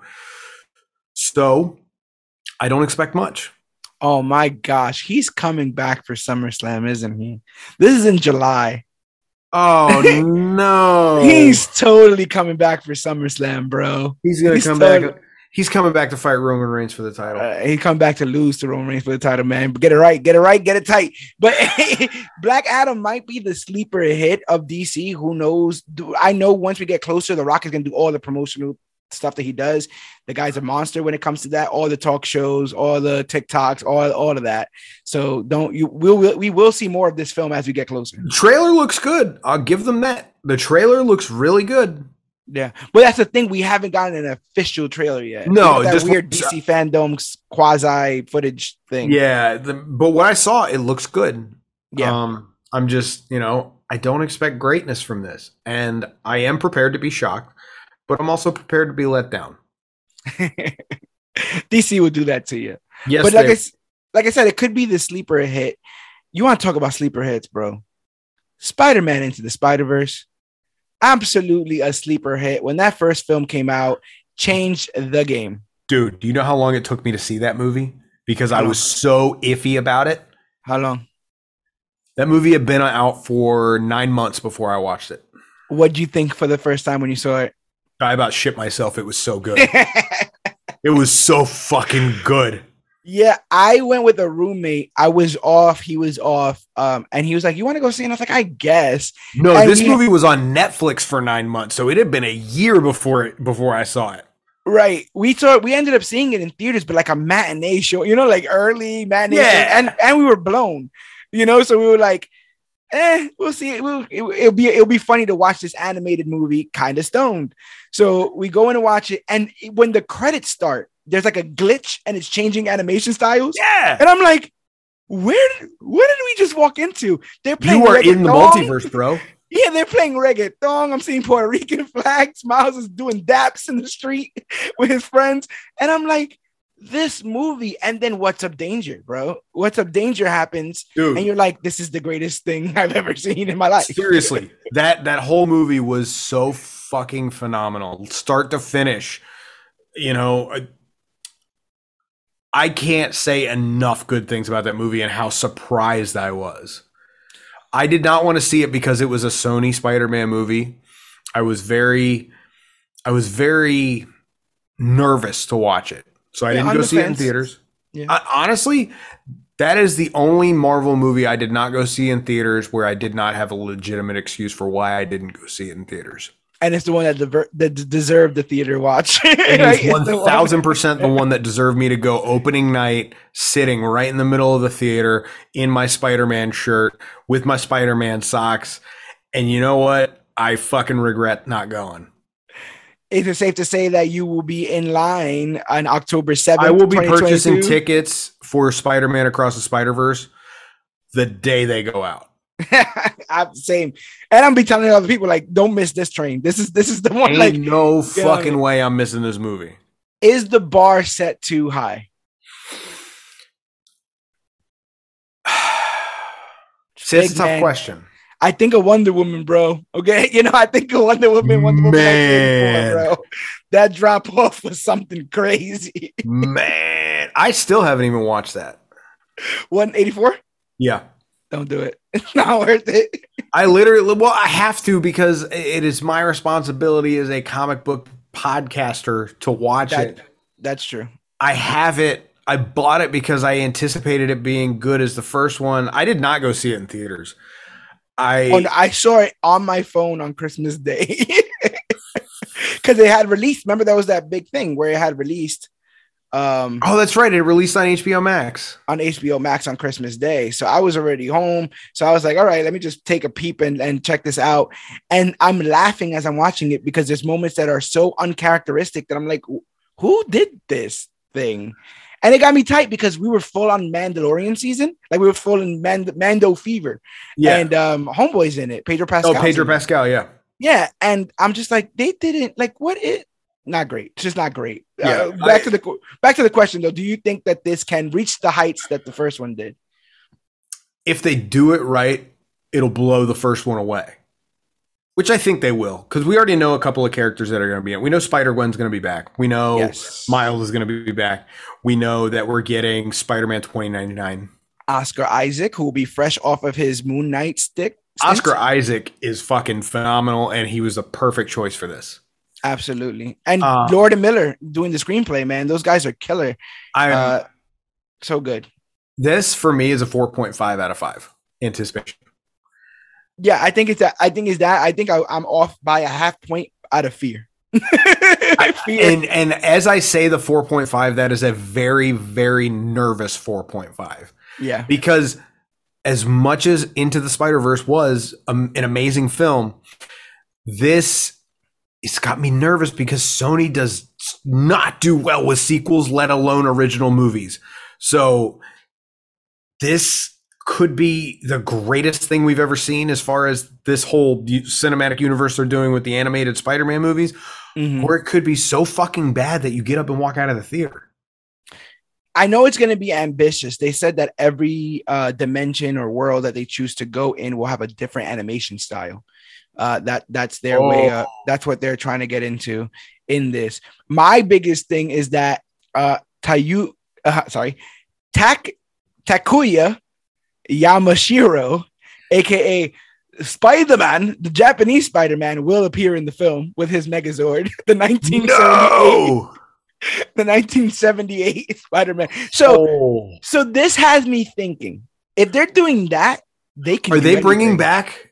Are they bringing back the Amazing Spider-Man? bro, I they could do anything. They can bring back, you know, spider blood, spider blood, radioactive spider Yeah, blood. they- are they bringing him back? They totally could. You know, Spectacular Spider-Man was big in a lot of people's hearts as well. They could swing his ass. Are we in. getting Scarlet Spider? That's my big question. I'm so excited to see what they will do with this because th- So- so, many people find out about Spider Gwen for the first time watching the first film, so they have an opportunity to educate the masses on any Spider Man they want to introduce. So I genuinely like what I think what I hope they do is when they go to a different world and they bring in these characters, I think they're going to hit all the animated Spider-Man shows that they've had in the past or movies that they've had in the past mm-hmm. and they're just going to do whatever they did for that animation. So it's going to look like it's from the 1970s. It's going to And look like it's it's from gonna the make me cry. It's gonna make me cry. We're gonna have the, the- that Spider Man that's It's going at the desk. to this is literally going to be this Into the Spider-Verse is literally a nostalgia fest. yes, Yeah. With killer with a killer with a killer soundtrack. Like that soundtrack was banging. Dude, that soundtrack was so fucking dope. What's Yeah. Up Danger is literally on my top five on my most played songs last year. They had this other one that was like incredibly crunk.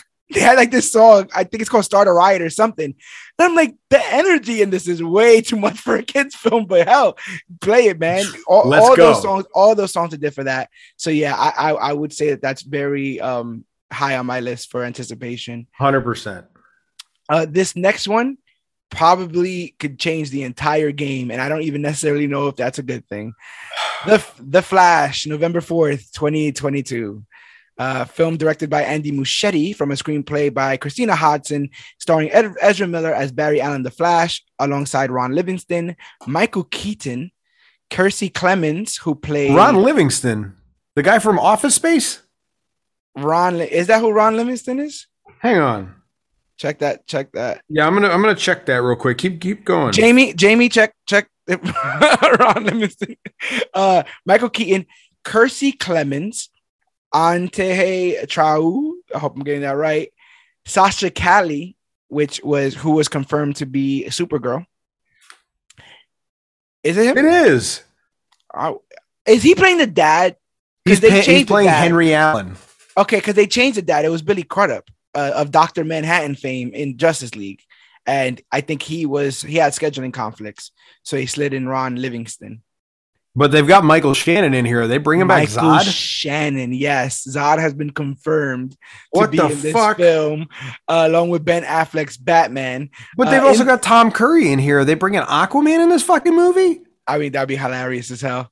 In the film, Allen travels back in time to prevent his mother's murder, which brings unintended consequences. If that sounds familiar, folks, it's because it is the tried, it is the true, it is the sometimes tired Flash storyline known as Flashpoint or Flashpoint Paradox to those uh, animated movie fans. Um, so mostly what usually what happens in a situation like this is Barry Allen goes back to try to save his mother from death, and the butterfly effect changes the entire universe as we know it. Uh, when he does fix things, it still doesn't fix right, and it gives us a brand new sort of universe to live in. Do you think we're doing this? Do you think we're breaking the DCEU to to, to make it make it new in his image or whatever? What First, think's first things first. This movie, I'm looking at IMDb, Mhm. and the top build cast doesn't even have the title character in it. So that irritates me. Oh yeah. And What always irritates me when they go when somebody goes, "Hey man, listen, let's do a movie about about this guy. It's got to be all about this guy, but we'll put the Batman in it." It's like I love Batman, but bro, get this Flash shit right, please. This I will find him. Sorry, I just wanted to do some Michael Shannon. the, this Flash movie is it, it was not supposed to be what it is shaped into. No. This movie is literally the DC's version of Days of Future Past. yep. This is hitting the reset button on most of the DCEU. And I as I'm gonna see it in theaters opening weekend. I already know that. Right. I know I'm gonna because it's The Flash and it's a movie that we're all ready to see. What's going They've, on over there? they've there? got me excited with Michael Keaton and Ben Affleck as Batman in this movie. right. Now, my anticipation factor for this is two out of five because this movie to me is literally X Men Days of Future Past. Right. I have a bit of your concerns, you know, because when I look at it from my end, like the only thing that can make this movie good would be like the level of cameos that we were, are expecting in something like Multiverse of Madness. But DC hasn't gotten enough of that goodwill. Like, what are they going to show? like, what they they they've not done anything that has impressed anybody. So, what wells do you go back to? Unless we're gonna cut and see Christian Bale at one point in this, maybe. Well, You know- they went back to the Michael Keaton well. But I almost think that they probably called Bale first, and he was like, "I'm not doing that. Sorry, I'm Well, busy. not doing that. I'm busy."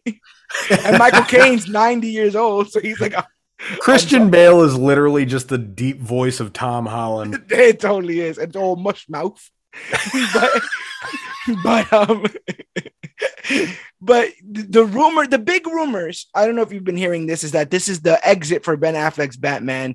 This will put the flash and most people on michael keaton's batman's universe and yep. then michael keaton will be the glue the nick fury if you will for the new set of justice leaguers. Uh, how do you feel about that rumor? And if it is true how do you feel about that news? I mean i know that ben affleck is done he said he was done after Justice League. He said he's never getting in a, a super suit again. he literally came lines. back. He came back for Zack the Snyder cut because he wanted that to be the Justice League, and he would have continued if that was the Justice League. But it wasn't, so we got we lost Ben Affleck. Now he came back for the Flash because he must have they had the right conversation with the right people with this being his last outing. I hate it. I hate it. I hate it because Ben Affleck is my favorite on-screen Batman so far. Right. I love Michael Keaton, don't get me wrong. But Ben Affleck is by far my favorite. I think he did a really phenomenal job and he shut up a lot of the haters because they saw him and they were like, what the fuck? No. But I yeah. think he did a fantastic fucking job. He had the look, he had the attitude, he had the he had the persona, that dead in the eyes, thousand yard stare. Mm-hmm. He literally was the Batman we've needed a live action for the longest time. It's just the production company behind it sucks ass. Yeah.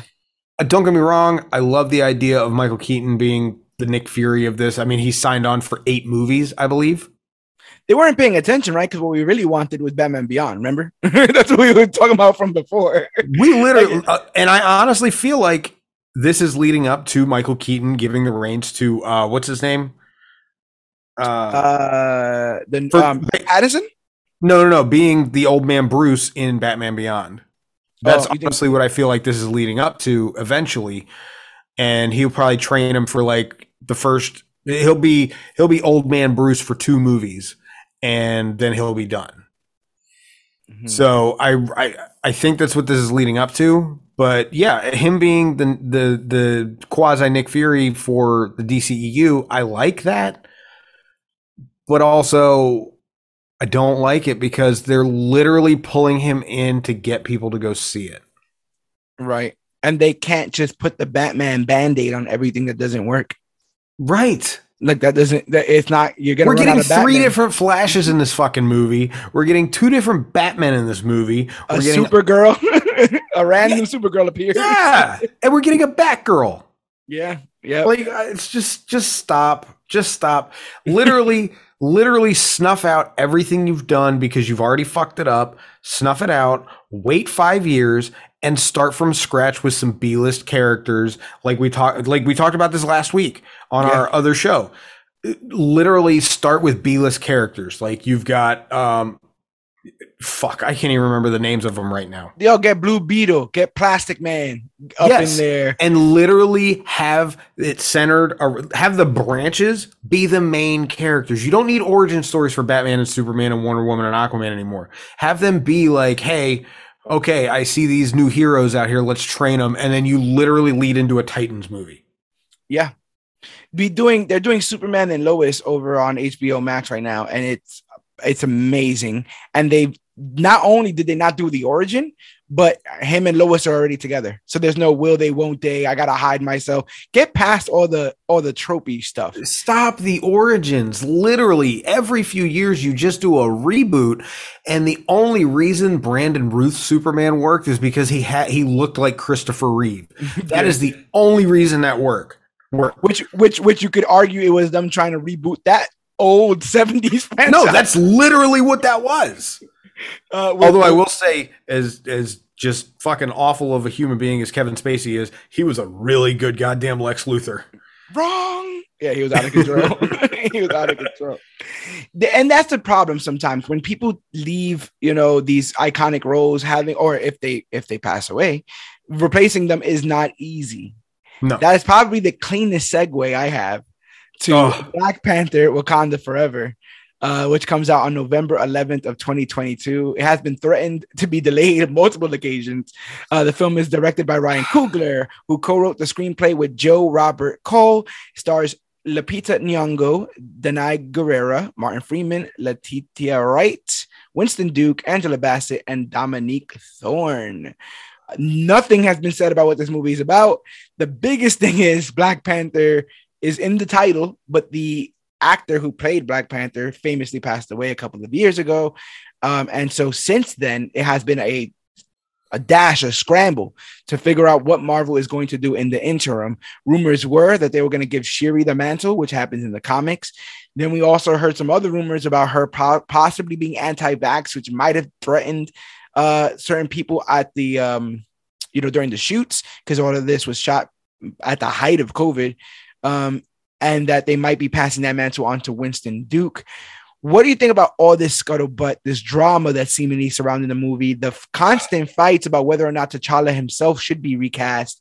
Um, where do you sit on on all this here? Black Panther one. What did you think of that as well? Black Panther one I saw in theaters three times. It is one of the best movies in the in Phase three. Yeah. It is one of the best movies in the MCU. It was fantastic. I loved everything about that movie. Um, my only gripe about Black Panther right now is they don't know what they're doing because they did lose Chadwick Boseman and he was perfect for that role. He became an icon. Yeah.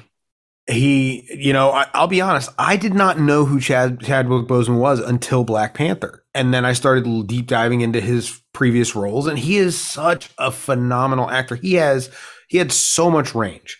He yeah. was a gift to the world. And when you consider that some of the, his stuff, his more modern stuff, was done while dealing with stage yeah. three cancer, absolutely ridiculous. He filmed absolutely five ridiculous. MCU movies as a, as a hero who got his ass kicked and kicked ass while dealing with cancer. Yeah. We had no ridiculous. idea until probably two months before he passed away. Right. And even then, remember those pictures that came out with how sunken he was. Yeah, nobody knew and they're like, "Is he is he doing this for a role? What's going on here with Chadwick?" And then literally out of nowhere, by the way, Chadwick Boseman's passed away, and so Marvel has been left with their finger squarely in their Wakanda, and they have to kind of figure out how to pivot from here. I agree. I don't agree that T'Challa should be recast, but I understand the impassioned plea that it's a shame that just as one of the most prominent black superheroes ever is portrayed on screen and eh, you know inspires a litany of children that look like him to you know want to be that kind of hero. You know now that he's gone do we never get that again? I guess is what some people are, are arguing for. Like I, they, yeah. If i was in charge of this movie i would and, and we i think we talked about this a little bit after the passing of chadwick. I feel like they should do a flashback scene where they have whoever the main villain is going to be moving forward in the Black Panther franchise mm-hmm. kills him. Okay. You don't see Chadwick's face. You don't hear his voice. You just hear, you know, grunts and groans. You just see a quick two minute battle scene where he ends up dying. Okay. You then you cut to the funeral for Black Panther to, for T'Challa. Mm-hmm. You don't see the body, obviously um, and then you figure out who's going to take up the mantle. I think if they follow comic books, Shuri should get the mantle. Hmm. However, she's next in line to be Queen of Wakanda. But she's also the basically the the the IT support for Wakanda. Right. when everybody was snapped away after Infinity War, who ran Wakanda? Winston Duke. Mbaku. And what's her face? Uh, b- b- b- b- b- b- Okoye. Yes, she's she's doing those Avengers meetings. Remember? Yep. Her PTA meetings. so, I think that Mbaku should get the mantle of Black Panther. Like Shuri, Shuri does it and realizes, you know what? I can't do this and run the country. Blah blah blah. I'm not my brother, so I'm going to run the country. I'm going to be the queen of Wakanda, and she's going to give it to Mbaku because he took care of Wakanda in their absence. Yeah and he's already taken the heart shaped herb. We figured that out in Endgame when he was running as fast as T'Challa was. Another big thing is, you know, Winston Duke, he plays Mbaku, like we were talking about. Mbaku's actually meant to become the man ape, which was a big villain of right. Black Panthers. Um, but yeah, you can totally redeem that character. He can deal with he can deal with those in his own ape tribe feeling betrayed that he is now sitting in the big chair. Because remember, they were all down with like less technology, living in caves and whatnot. So he could be like stuck in the middle of two worlds the same way uh, Chadwick was. So I think you're right. I think going with Winston is probably the best bet moving forward with this film. Um, it's, I don't know. It, the whole thing is a mess. Um, I, I agree. I think they need I and I don't want them to, but I think they need to delay it another year so they can figure out what they're gonna do. You know who looks oddly, weirdly close to Chadwick Boseman? Not to say that this person should do it, but remember the guy who played his pops in um yeah. in in in Black Panther, the one who played older, uh, T'Chaka. T'Chaka, but not the old T'Chaka, the young T'Chaka. So, fun fact about that: that was the guy who played T'Chaka in Civil War. Yeah, the guy who played younger T'Chaka in Black uh-huh. Panther is his son. Oh, that's interesting. In real and, life. And I don't know if it's just a facial hair, but I feel like he resembles Chadwick in a lot of ways. So if he you had to does, but it, it's too it's it's too much of a stretch to get him to. But to maybe do. he could do the Luke thing, right? Where he is the stand-in for the scene that we have to produce, where T'Challa goes on mission and passes away. It's possible. You know, do you think that would be too uh, tasteless? To reenact? I think I think so. Chadwick for the loss of T'Challa. I think so. Yeah. I think it needs to be CGI as fuck. I'm gonna. I was just about to cry because there's gonna be a moment where somebody goes to the ancestral plane and he's there. Whether or not he says something, you understand? Whether or not he says something or does something, you you can see it, Dave. You can see it. Yeah. You already see it, bro. Somebody's just gonna get there, they're gonna look around, and then you're gonna hear, I'm just okay. I'm really upset. I'm really upset because the rumor mill was was circling that we were gonna get our introduction to Storm in yes. Black Panther 2. And if anybody followed the comics, Storm and Black Panther were married at one point, which led to Avengers versus X Men. Exactly. We also so, have Dominique Thorne in this. Dominique Thorne is we will be playing Riri Williams, aka Ironheart.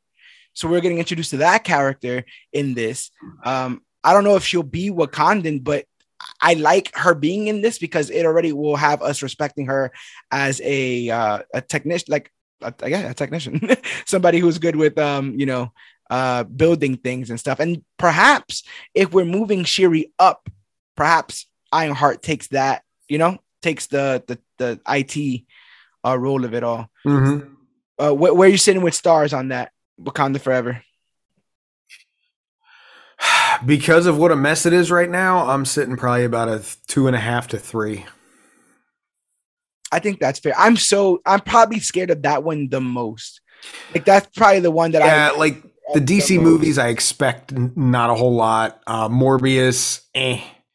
But this is the one I'm very fearful because I think they're rushing it too much after the passing of Chadwick. I think they need to take another year to figure out the actual story of how they're going to do this, and they need to make sure it's going to be good. Yeah, there's no way you can watch the first Black Panther film and not put majority of the praise on Chadwick and his performance. So, what does that look like without him? How high can you get without the, the your top player not on your team? Um, it's gonna be uh, it's, it's gonna be interesting to see how they deal with all the stuff that goes on with there, his throne and his kingdom. Yep. Um, some kingdoms are won, some kingdoms are lost, and then we have the lost kingdom, which we our final film we'll be talking about today, Aquaman and the Lost Kingdom, coming out December 16th, 2022. Really? Yep, it will be the final film to come out uh, for as far as comic book films are concerned. And we know there's going to between all this stuff, we are going to be littered with all kinds of superhero television. The Boy season three will be coming back. Uh, Umbrella Academy season three will be coming back. Um, we have all the DC shows; they're probably going to come back again, uh, and we have the Marvel shows that have already been announced, like Moon Knight, Ms. Marvel, uh, Moon. Girl, Devil, Dinosaur, She Hulk. Um, all great stuff, but Aquaman it will be holding it down in December. It had a December release when it first came out. Were you a fan of the first Aquaman film? I enjoyed it. I thought the acting was a wee bit too cheesy. Um, yeah. I thought it was too bright of a movie for what it should have been. Um, I'm not. I did. I'm going to be honest. I didn't know this was coming out anytime soon, so I can't even give you an anticipation rating. Um, I don't know any of the plot. I don't know anything other than Jason Momoa is going to be back for it. Yeah, yeah. We have um, Momoa back as Arthur Curry. Everybody's favorite Amber Heard will be returning to play. Is she really? hundred percent. Uh, two out of five anticipation. Willem Dafoe, though, cashing another check. Amber Heard needs to be fired. She needs to be replaced with Emilia Clarke.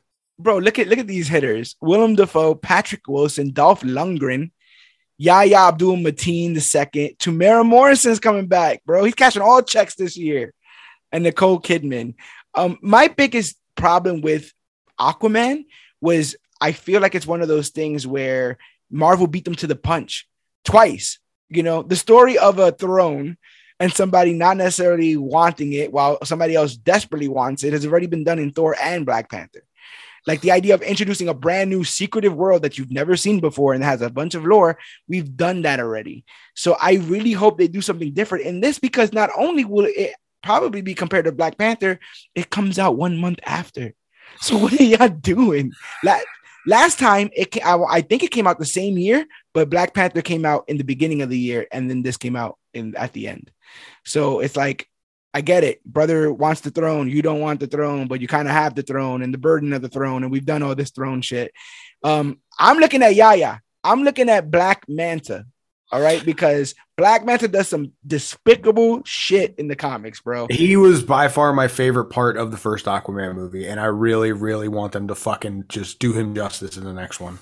Yes, there's a it's a it they go tit for tat because as you saw in the first film, Yahya or sorry, Black Manta, uh, his father was killed in the first film. Uh, that also takes place in the comics. To get uh, revenge back on him, Black Manta ends up killing Aquaman's father, who hasn't died yet, Temuera Morrison. So I think Temuera Morrison will be getting killed in this Aquaman film. But the biggest, most tragic thing that Black Manta is known for when it comes to Aquaman is Black Manta is the person who kills Aquaman's baby. Mm. Uh, as a baby, um, puts it in a bubble, suffocates it, underwater, kills Mm-mm. it. So Mm-mm how bad they gonna do this manta i'm saying man we've, we've been we've been coloring these villains with too many bright colors man. Get let's get let's get back to that dark man. Let's get now here's my question because we we saw we saw justice league snyder cut and we saw the nightmare scenes where where aquaman dies. Yeah where he got got. But Mera's still alive of all people. Fucking amber heard. Jesus christ. Well we got to remember that that was all a fever dream all of the Snyder Cut was a fever dream. And this Aquaman will be taking place post Flash. So that I guess the idea is by by the end of Flash, we'll know how the world is. Tell me they don't have the fucking nerve to say that this Aquaman movie is before the Flash film. Because then I I don't know what they're doing. I don't I don't I don't know. I don't know what's going on. I don't I'm gonna go watch DC Super Pets again. that's the case. I'm not, ex- I'm not excited. No, not no. Aquaman. Two and a half out of five. Two and a half. Actually, you know five. what? Amber Heard's in it. Two two out of five. I don't even um I don't even think there's like much like stunt casting. Like, oh, this person got cast. Oh my god, that means that they're doing. I don't I'm looking around. There's nothing. There's nothing of note. And the funny thing about that first Black, uh, Aquaman movie was that they did they did like every popular story at the same time, like his origin, the war with Orm, uh, the stuff with his mom, all that stuff, all in the same film. So, may, hopefully, we see more of those trench monsters. I thought those trench monsters were pretty cool. I hope so too. Honestly, I really do. Um, I just, I don't know. They, they got to get better on the acting. It was so cheesy. Yeah, yeah. And no explosions. No more explosions. It's like every conversation they had would be interrupted by explosions in that film. I don't know what the hell was going on. Um but I think that's about it for films. So I guess when we went over it, it's it for you, it's it's Spider-Man.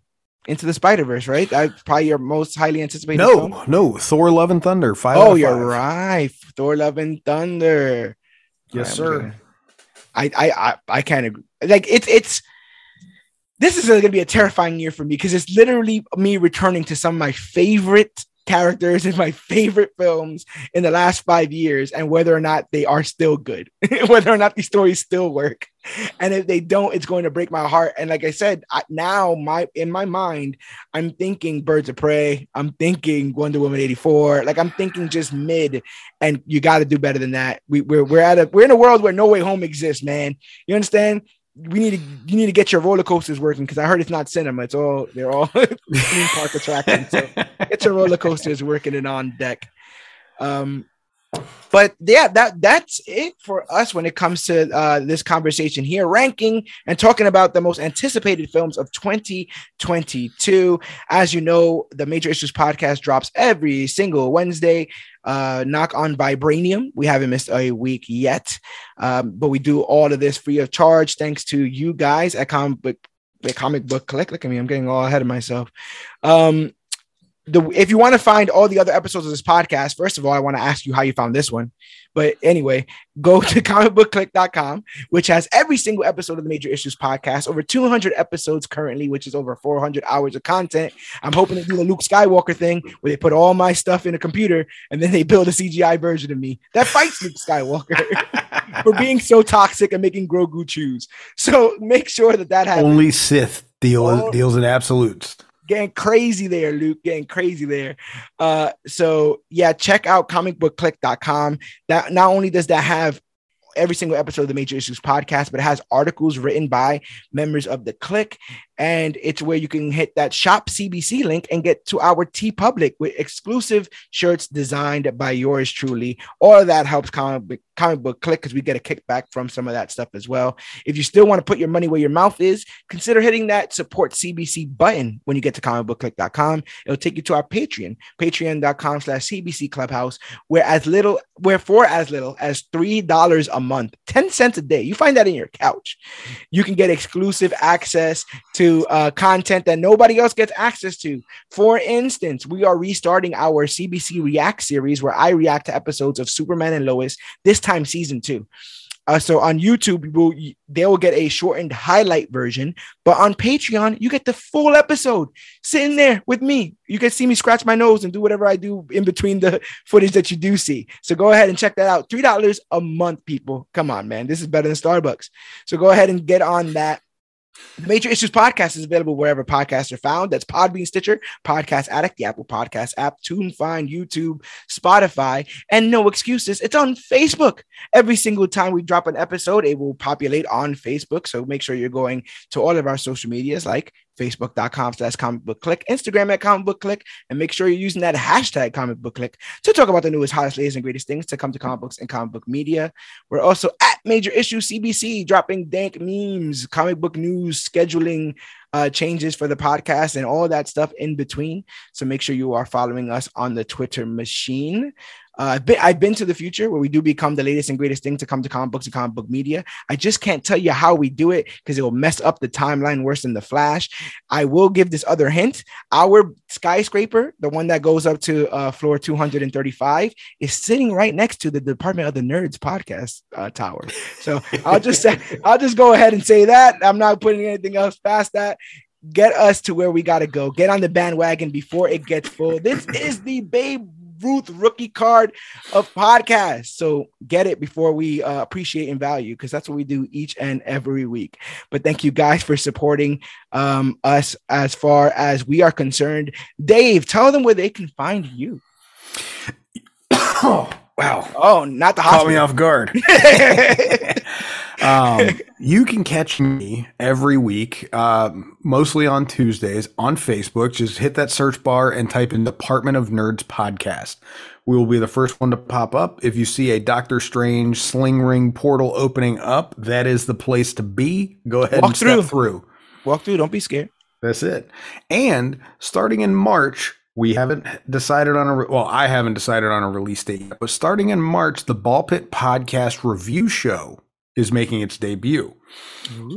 Um, the Ball Pit podcast is something that I had for about four years, and it just got to a point where it was time to hang it up, but I did not want to lose what I created. So I am rebooting the podcast to do something else that is interesting for me and there will be a new topic every single week with a different guest. Uh, you, my friend George, will be on the very first episode. What? When did we discuss this? No, I'm joking. I'm joking. It, it happened in a dream. oh my god. It was all it. a dream. Hey, bro, I used to read Word Up magazines. So Salt-N-Pepa and Heavy D up in the limousine. That's it. And we will be in the limousine when all of this, when our joint ventures, you know, skyrocket into the moon. But yeah, man, if you digging uh, nerd stuff, geek stuff, make sure that you're going on the Department of the Nerds podcast. It will be one of the links in the description of this episode, so you can get there quickly. But yeah, we'll be on there. We're constantly talking about stuff, and sometimes we are drunk. So make sure that you're stick you're there for that as well. But I think that's all I've got today. So oh, unless you got something else. Thank you for having me. It was an absolute pleasure once again. Oh, you will definitely be back because my name is George Serrano, aka the Don. I am Dave, aka the Ball Pit. And this has been our most anticipated film for 2022. And remember, whether or not you're a millionaire orphan who saw their parents gunned down in an alleyway, whether you were bitten by a radioactive spider, eating the harp shaped herb, in the mood for a little bit of love and thunder, or hate Morbius as much as we do, remember that we are the click and always remember that you, yes, you, are worthy.